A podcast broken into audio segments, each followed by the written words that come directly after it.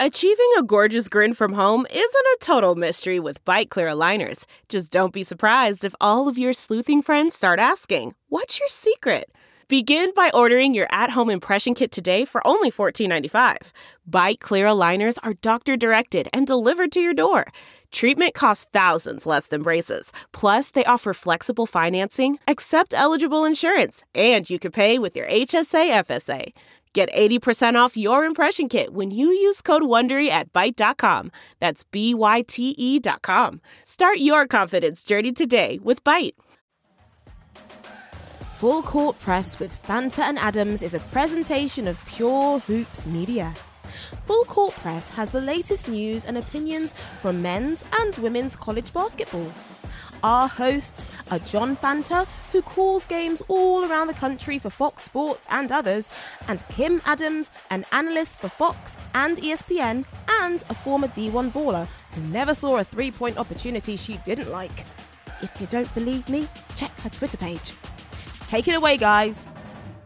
Welcome to the premiere of Full Court Press with Fanta and Adams here on Pure Hoops Media. This is that moment where you're at the steakhouse and the waiter's coming up and he's got that New York strip in his hands. This is that moment when you're walking into the arena on Thursday of the NCAA tournament. That's the kind of excitement we've got on this show coming up today, and we're kicking it off with a bang. Louisville head coach Chris Mack joined us to talk about how his team continues to get better. You know, the early reveal a year ago uh, had us as a number four seed, I believe.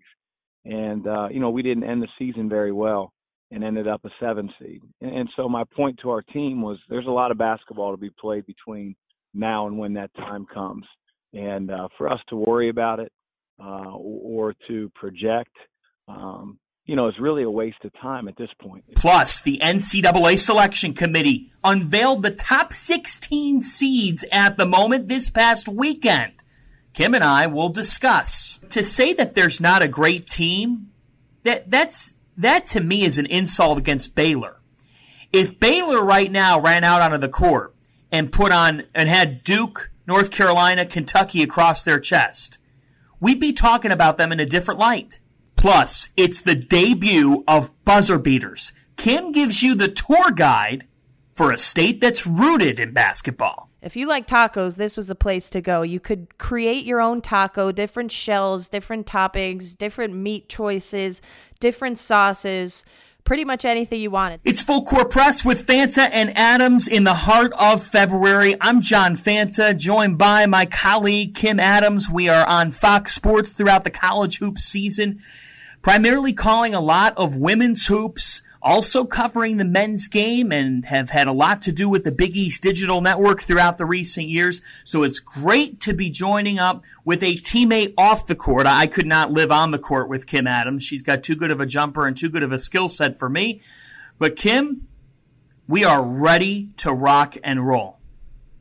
We are, John, and you're a work in progress. I'm still working with we'll be getting forever. you where you need to be on the court. But you've shown you've shown leaps and bounds. But yeah, I'm excited. For me, college basketball is kind of in my DNA. It's it's been a part of my whole life. Both of my parents played at the Division One level. Really, where I started to love the game. My dad was an NCAA Division One men's official for 25 years, just retiring recently. So I grew up going to his games. He was doing the classic Big East showdowns. He did 10 NCAA tournaments. So that's really where my love of the game developed. Um, and then I went on to play myself at Penn and now obviously covering it as my career. So for me, it's really been college basketball through and through. Excited to be on with you. We've had a couple great years, and now we'll have a platform to be able to expand on some of our thoughts because we're obviously both so passionate about the game, and we're going to have a lot to talk about, John.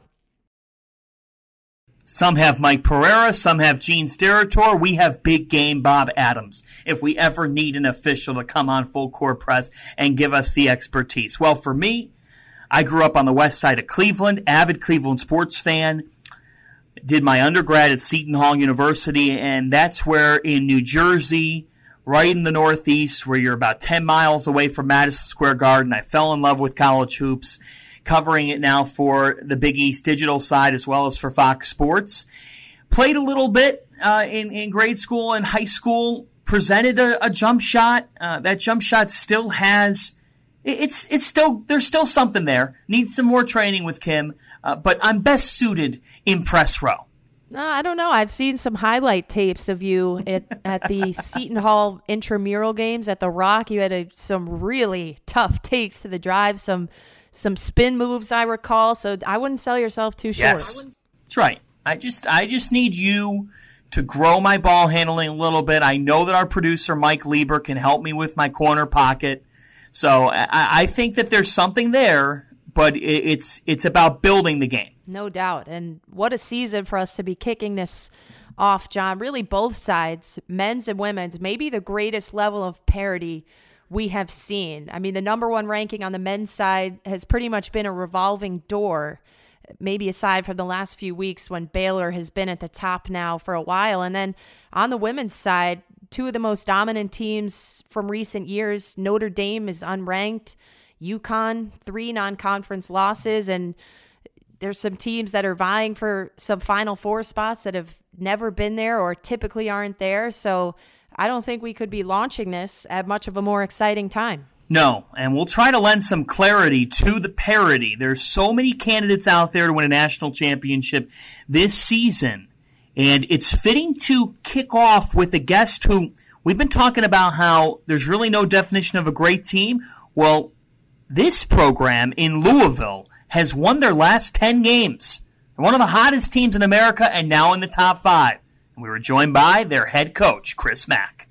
His Louisville Cardinals are 21 and 3, ranked 5th in the country, and they have won 10 in a row. It is the Cardinals head coach, Chris Mack, who joins Full Court Press with Fanta and Adams. And, coach, thanks so much for joining us.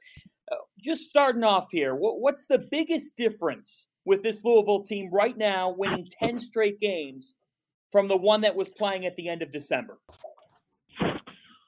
Well, I just think that um, you know throughout that time our team is um, you know improved. I think we've gotten better.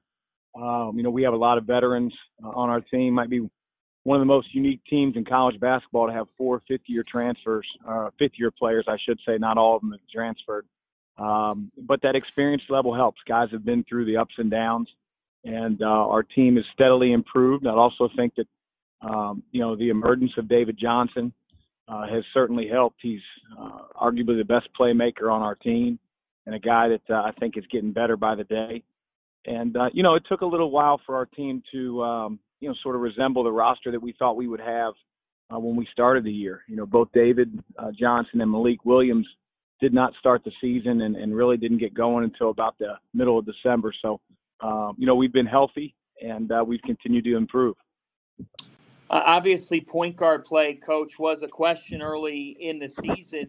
Uh, but for David to come off a shoulder surgery and in his first season, play this kind of role for you and your program, really coming on as of late, what's it say about his ability? Well, we knew David had a lot of ability. I mean, he was, uh, you know, certainly uh, opening a lot of eyes over the summer uh, within our coaching staff and his teammates and then unfortunately he went down with a torn labrum and uh, missed really all of preseason and all those practices that you get in October and November. Uh, he's on a bike and um, not able to participate, not even really able to keep in great shape or get stronger like most freshmen have to do, uh, simply because he wasn't allowed.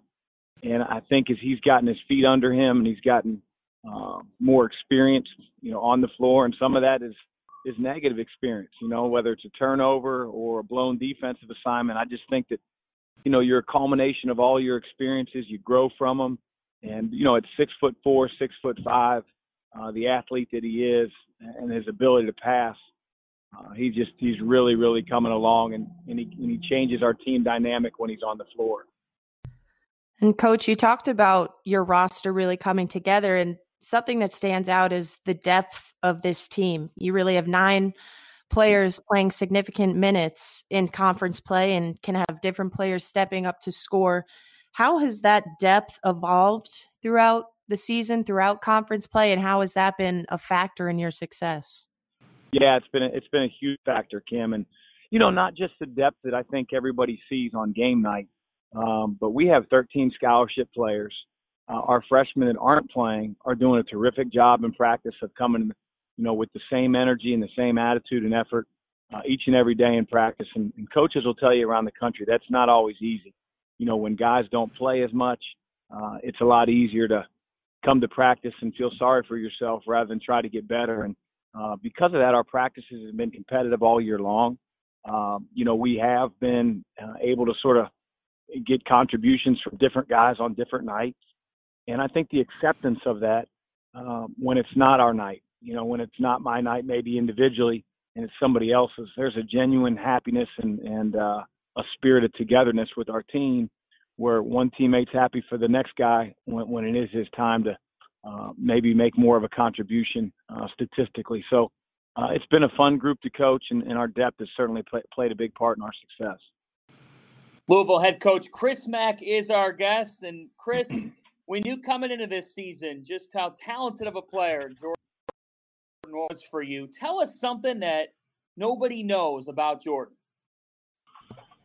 Wow. I don't know if there's uh you know, when you become a national player of the year type candidate, they do a lot of stories on you. So I don't know if there are a lot of secrets, but um I would tell you that, that Jordan's the only um sibling in the family that's a boy. You know, he's got three sisters and uh they're all gonna be good good um basketball players.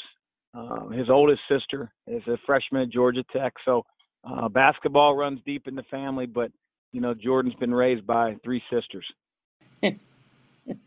Uh, Coach, you mentioned he has three sisters there. We know you have a couple girls in your family. Uh, I think it's it's known that Christi was the real hooper in the marriage. uh, I think the facts are out there on that one. But you have three kids, two girls, Lainey and Haley. And I know John and I used to see him coming to Big East Media Days, and it's been really yep. special to uh, see that relationship evolve. Um, and I know they're both basketball players now just what has that been like to see your girls grow that passion for the game and to share that bond with them?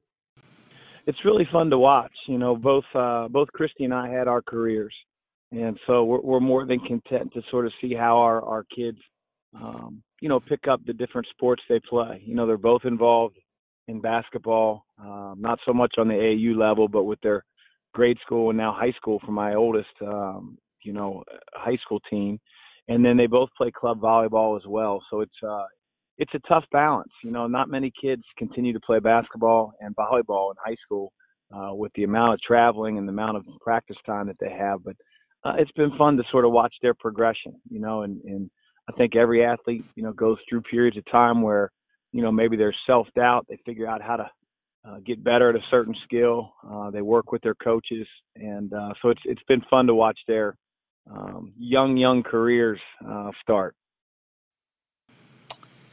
Coach, second season now at Louisville and coming over after a great run with the Xavier Musketeers. I'm curious, what's the biggest difference in the Big East and now the ACC?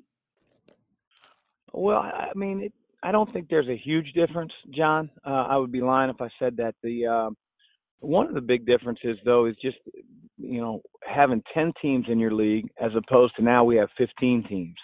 And you know, I think there was, um, you know, obviously you had a true round robin format in league play in the Big East. So you know, Villanova or Seton Hall could never say, well, Xavier didn't play, you know, at Providence, and and that sort of happens, you know, in our league with only with with 15 teams and now a 20 game league schedule. Uh, it just seems like the league goes on forever, but you don't see every team home and away, uh, nor do your opponents. So uh, it's very, very interesting. I think the basketball on both leagues is extremely high level, and there's a commitment level uh, really throughout both leagues um, that's really unmatched. Coach, you're riding this 10 game win streak. You see the NCAA doing their little bracket reveal the other day just as a coach with your players, how do you manage that balance of maintaining the importance of winning games, um, but just mentally staying relaxed and not not letting that pressure really build up on them too much? Yeah, no, it, it, it's sort of coach speak, but we we just worry about who who do we play next. Uh, what are their strengths? What are their weaknesses? You know, I, I talked to our team uh, before practice the other day, and you know, the early reveal a year ago uh, had us as a number four seed, I believe, and uh, you know, we didn't end the season very well and ended up a seven seed. And, and so my point to our team was, there's a lot of basketball to be played between now and when that time comes and uh, for us to worry about it uh, or to project, um, you know, is really a waste of time at this point. It's so much more important that we figure out ways with shortened practices uh, to get better and better so that we're playing our best basketball uh, when the season matters the most and we get into March. And coach, you guys have you guys have had some close ones in the last few weeks. And at this point of the season where teams know each other really well, you you mentioned the shortened practices, bodies are getting a little tired, just what are some of the things execution wise that need to be so sharp at this point of the season to separate teams in the wins and loss columns? Well, I think that, you know, for us, it's a matter of, um, you know, being as good as we can be in the areas that we really hold dear. You know, we, we talk every day with our guys about execution on offense, um, you know, being very, very sharp with our set plays, uh, whether that's timing, whether that's screening, whether that's cutting, and basically trying to create the best shot we can, you know, for Louisville. On the defensive end, you know, it simply starts with guarding the ball. Uh, I don't care what scheme you do um, with ball screens. I don't care what what screen, uh, scheme you do off the ball screening actions. Uh, if you can't keep the basketball in front of you, from the point guard all the way to the center, I don't think you're going to be very successful. So those two t- two things are, are things that we drill Kim every single day in practice. You know, as time goes on and we get in the month of February and March, um, our practice time goes way down because we do want to keep our guys' bodies and, and their minds uh, as fresh as we possibly can make them. Great. Um, and just to go off the court a little bit, something I recognized today that I never had in your Twitter Twitter bio, it says you are a future Bassmasters champion. So, can we just hear a little bit more about uh, your background in fishing and, and why do you think you have what it takes to be the best in the world? Well, let, let, let's get this straight. I, I don't think I have what it takes. um, I would love to um, to get to that point. I just really enjoy fishing, and uh, I really always have. It, it started um, because of my grandfather. You know, my mom's dad years ago. My my dad couldn't stand to fish, no one in my immediate family liked to fish. So when we went on family vacations, uh, my grandfather would, uh, you know, wake me up, take me out um, to the lake, whether it was 6 a.m. or whether we were at the ocean. Uh, we would find ourselves fishing and, and uh, just fell in love with it. And uh, ever since that time, you know, anytime I've had an opportunity in the off season uh, to fish, um, I've found a pole and, and figured out a way to do so. And uh, I think I'll always enjoy fishing until I'm no longer here. Chris, last year at the Final Four was talking with your coach, Pete Gillen. He was telling some great stories, some of which are not for air, but uh, he said that you could be a thorn in people's sides uh, playing against him. He said you were tough as nails. What's your favorite Coach Gillen story? Who my favorite Coach Gillen story? Um, wow, Th- there were a lot of them. You know, some of Coach Gillen's pregame speeches uh, before we played were epic. You know, I, I remember uh, a few of the the themes would be he'd always talk about if there was a, a robber that was coming into your house, you know, to tie your kids up, tie your wife up, take all your stuff. You know, how passionate would you be? Uh, how much would you want to, you know, basically kill the guy? And, and coach would get all riled up and revved up and start sweating.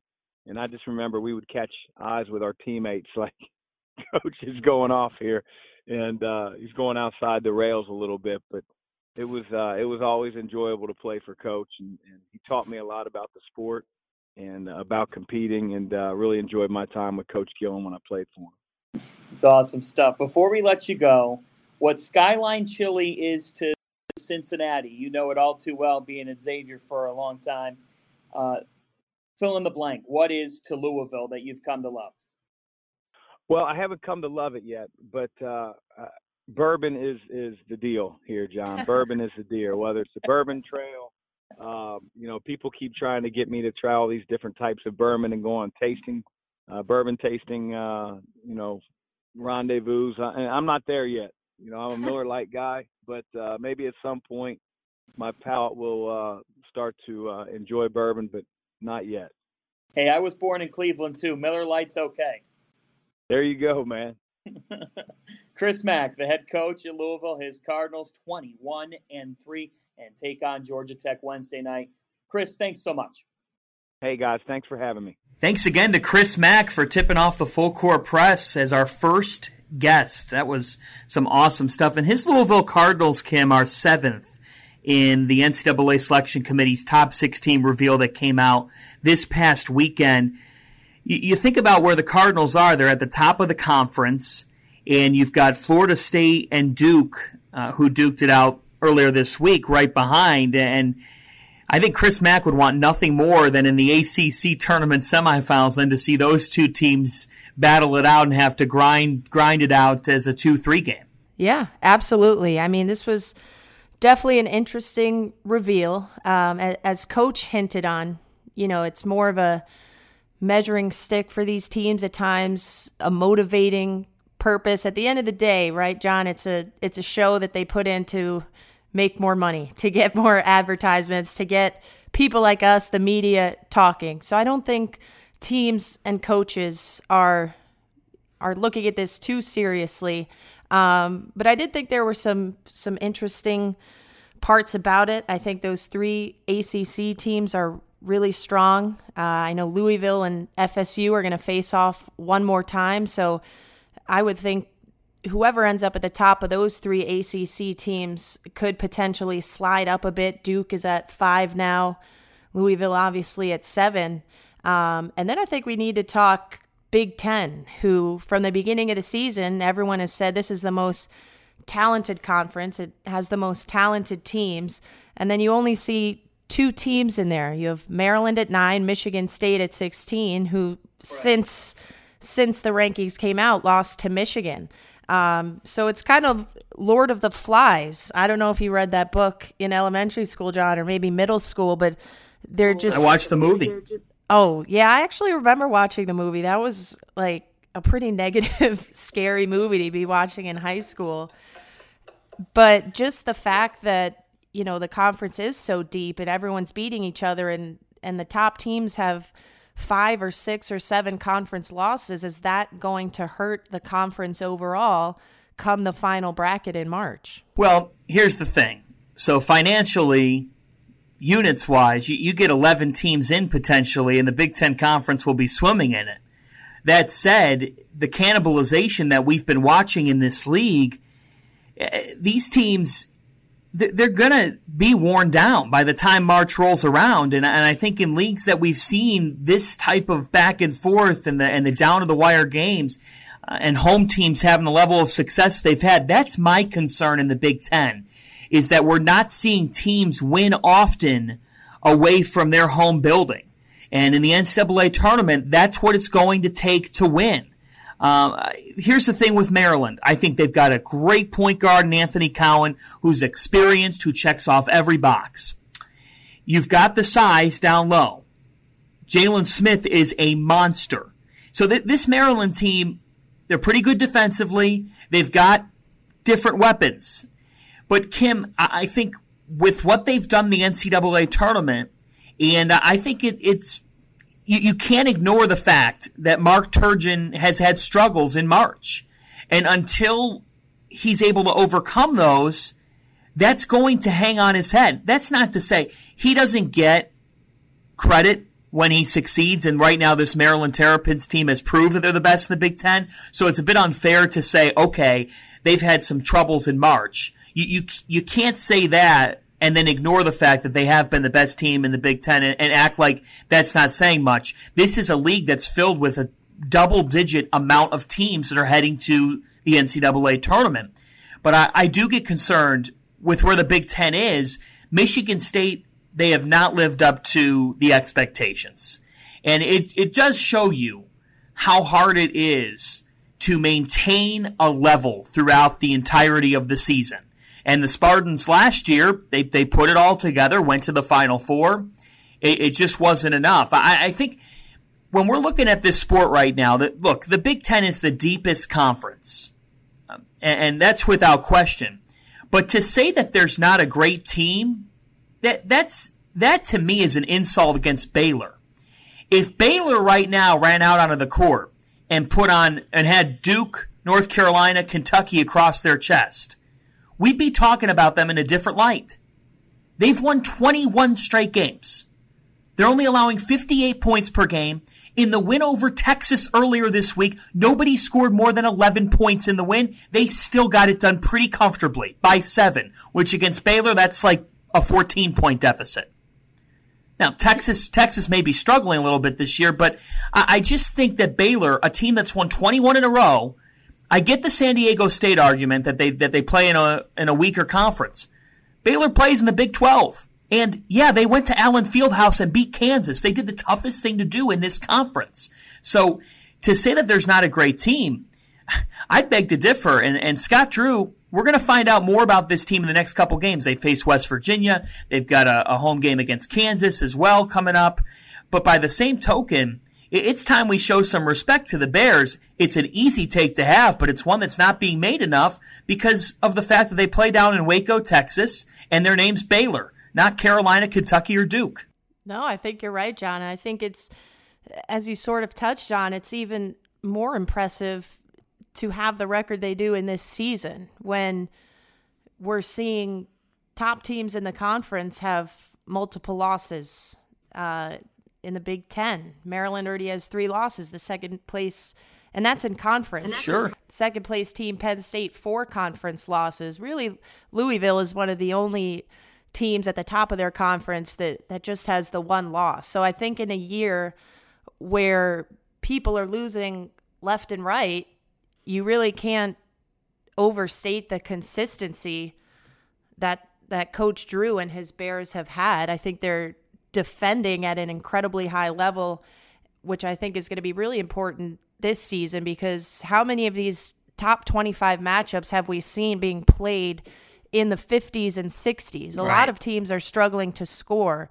Uh, so to me, when I'm looking at teams that are going to have success in March, who can really lock in on the defensive end? Because of yeah. this, a lot of these games have just been kind of slugfest, grinded out, low scoring. Um, who can really commit to that end? And Baylor is a team who has done that. And to have one loss, like you said, at this point of the season, haven't lost since November is pretty remarkable. Absolutely. Uh, and we and we can't get done talking about the top six team reveal with a major storyline and and one that's that's been in the air in college basketball, Kim, and we know this too well, is that since the Big East reconfigured to this ten team league in 2013, they have not put three teams into the Sweet 16. Villanova's won two of the last four national championships, but the league hasn't really shown its depth in March in the second weekend. We've seen two teams from time to time, haven't seen three. Well, the Big East had three teams in the top 16 reveal. Seton Hall, who's 17, uh, making 18 and 5. Villanova, who has struggled lately, but still has the body of work that, that belonged in that top 16. And, and the third team out of those three is the team that impressed the most in the non-conference that started the season 15 and 1, and that's the Butler Bulldogs. And you just talked about having a really strong defense and having a player who can score and close because scoring's down this year. And the reason why Seton Hall and Butler, to me, are teams that can go deep – and their resumes speak for themselves. We could talk about the quadrant one and two wins all day long. Seton Hall's got Myles Powell. Butler's got Kamar Baldwin. When you simplify things and you talk about the way those two know how to close, it speaks for itself. If it's a close game down the stretch, you're not going to bet against those teams with the fact that they've got kids who have done it their whole career and know how to win a game. Absolutely. And you didn't even mention yet the third player in that category, who would be Marcus Howard from Marquette. You look at those three schools, it's pretty unique in the Big East right now to have three senior guards who can score at the rate they can and impact the ending of games. And Marquette is a team who just entered the rankings on Monday at 18, and now that's five teams in the top 25, half of the conference. Um, so you're right. The Big East hasn't gotten those teams to the second weekend. I think it's been disappointing for them in the last few seasons. Um, I think there are still some question marks. You mentioned how impressive Butler was in the non conference. Well, they've taken a slide in the past few weeks. Uh, how far can Kamar Baldwin carry them? I think. I think the difference between Seton Hall and Butler and Marquette is Myles Powell has really had some supporting cast members develop. Uh, they have a bunch of different players who could score, while as Marquette and Butler, I've seen at times players not looking confident, looking to always get it to their star. And obviously, they're going to be the primary focus of team defenses. So, can they get that secondary scoring that I think Seton Hall has found? And that's why they're at the top of the Big East right now. Let's look at some of the games earlier this week. There's a bunch of ranked versus ranked showdowns this week, but it started up on Monday night, big Monday. You've got Florida State at Cameron Indoor Stadium to take on Duke. Duke coming off the thrilling win over North Carolina, just an epic game in the series. To think that that Carolina and Duke were 50 apiece in the series history leading up to that game, it just it speaks volumes about how great that rivalry is, and there's nothing that can top it. But for Duke, Kim, what we continually learn about the Blue Devils, similar to what we were talking with Chris Mack about, they use their 11th different starting lineup this season. Tre Jones, Cassius Stanley, Wendell Moore Jr., Vernon Carey, Jordan Goldwire. Jordan Goldwire back for the Blue Devils in the starting lineup and he delivered. He was five of five from the field into double figures. What I love most about Duke Kim that, that we saw here, you've got a great backcourt defensively in Jones and Goldwire. They're going to lock you down. They're going to make you work for everything you get. And oh, by the way, you've got Vernon Carey, who's basically averaging a double double. And the fact that you can feed a monster down there, I think this Duke team is more versatile than last year's. I, I thought last year's fell into some hero ball with Zion Williamson and, and RJ Barrett. And, and look, when you've got those two players, I get it. But what we're seeing from this Duke team, 11 different starting lineups, that speaks for itself on the road to March. Right, and you mentioned there at the end the defensive ability of their guards, and and that's what I thought the ending of last night's game really boiled down to. Duke completely took away the interior for Florida State. They forced them to shoot from the outside. They they could hardly get into the paint off the dribble. They couldn't get it to their big men. And that was the end of the game because Florida State shot 3 of 18 from 3 and Duke completely dictated the end of that game on the defensive end and then I thought they just had some some big time gritty hustle plays at the end. They had a couple offensive rebounds. And you mentioned the guard play, not only strong defensively, but they have guards who have the ability to blow by you off the dribble at any point and get to the rim. So those were the two things that really stood out to me at the end of the game. Duke did have 21 turnovers, which is hard to think you can win a game, but really at the end of the day it came down to the shooting. Florida State just 3 from deep and Duke counteracted that 21 turnovers with making seven threes, but their their uh, commitment to defense at the end of the game was what really stood out to me, John. Speaking of defense, how about South Carolina? Dawn Staley's group, they end their UConn hex. They were 0 8 against the Huskies.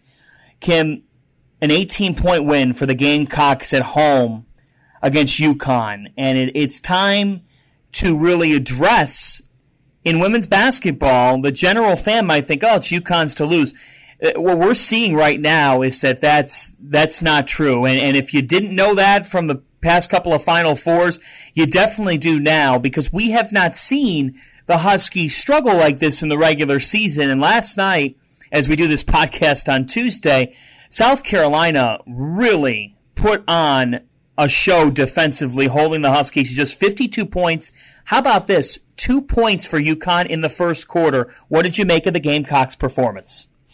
Yeah, I mean the two points at the end of the first quarter was pretty hard to fathom. I mean it was a it was an ugly first quarter for both teams. The the final score at the end of that one was 11 to 2.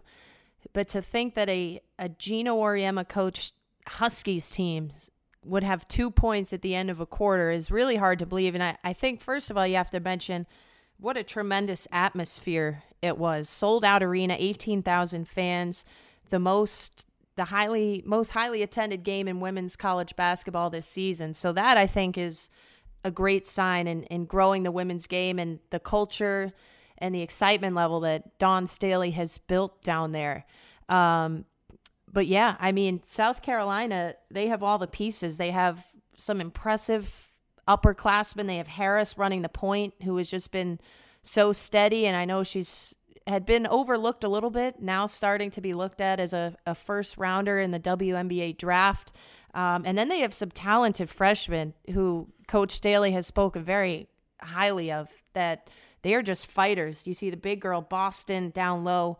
She was really able to make her presence known. Um, and it's just an interesting time in women's basketball. This was the first time that UConn has lost three games by 15 or more points since 1992 1993 season. So I think it's two things. I do think the level of talent, the level of depth on this UConn team is down this year, but there's also no doubt about it that teams are getting better. Recruits are starting to be more spread out in terms of where they're going. Um, and this South Carolina team is showing that I think they're the best right now. We have Oregon, obviously, um, but this is a, a non typical UConn team this year, John. Well, we're keeping an eye on all things in college basketball, men's and women's. Hard to believe it, folks. 32 days away from Selection Sunday. The clock is running down. Time to send the fans home happy with a buzzer beater. That's right, it's time for buzzer beaters. What is buzzer beaters on Full Court Press with Fanta and Adams? Well, every week we're going to give you at the end of the show a tip, a story, something in our travels as Kim and I are rolling across the country covering this great sport. But throughout that, there's some journeys and some adventures. To tip off with our first buzzer beater, I hand it over to Kim Adams. Thank you, John. Well, the two of us were both in Indianapolis, Indiana this weekend. We were at historic Hinkle Fieldhouse for a game. Yes. First of all, I have to give props to the Indianapolis airport. I think that is hands down the best airport in America. It's beautiful, it's clean, doesn't seem too crowded. They had great food options. I was able to get some Chick fil A uh, chicken biscuits before I boarded my early morning flight yesterday. But that wasn't the only food I had in Indy. I basically ate my way through the state this weekend. So I wanted to give our listeners just a couple of recommendations. I did hit one spot on my first night there called Condados Tacos.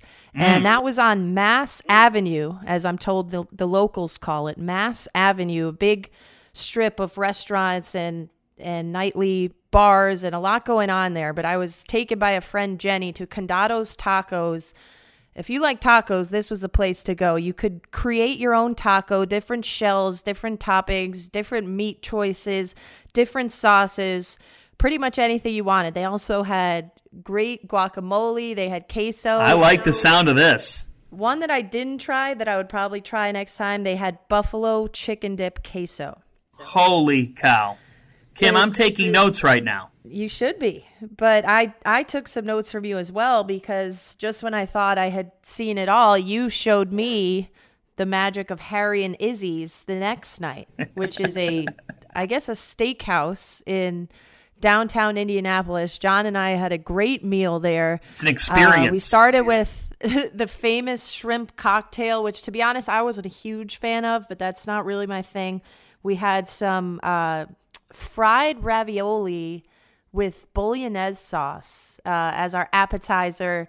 Then we each got a steak. We had some sides, potatoes, a little a little red wine. We basically covered it all, and of course we had to sample the dessert, which was a uh, warm brownie with ice cream and whipped cream.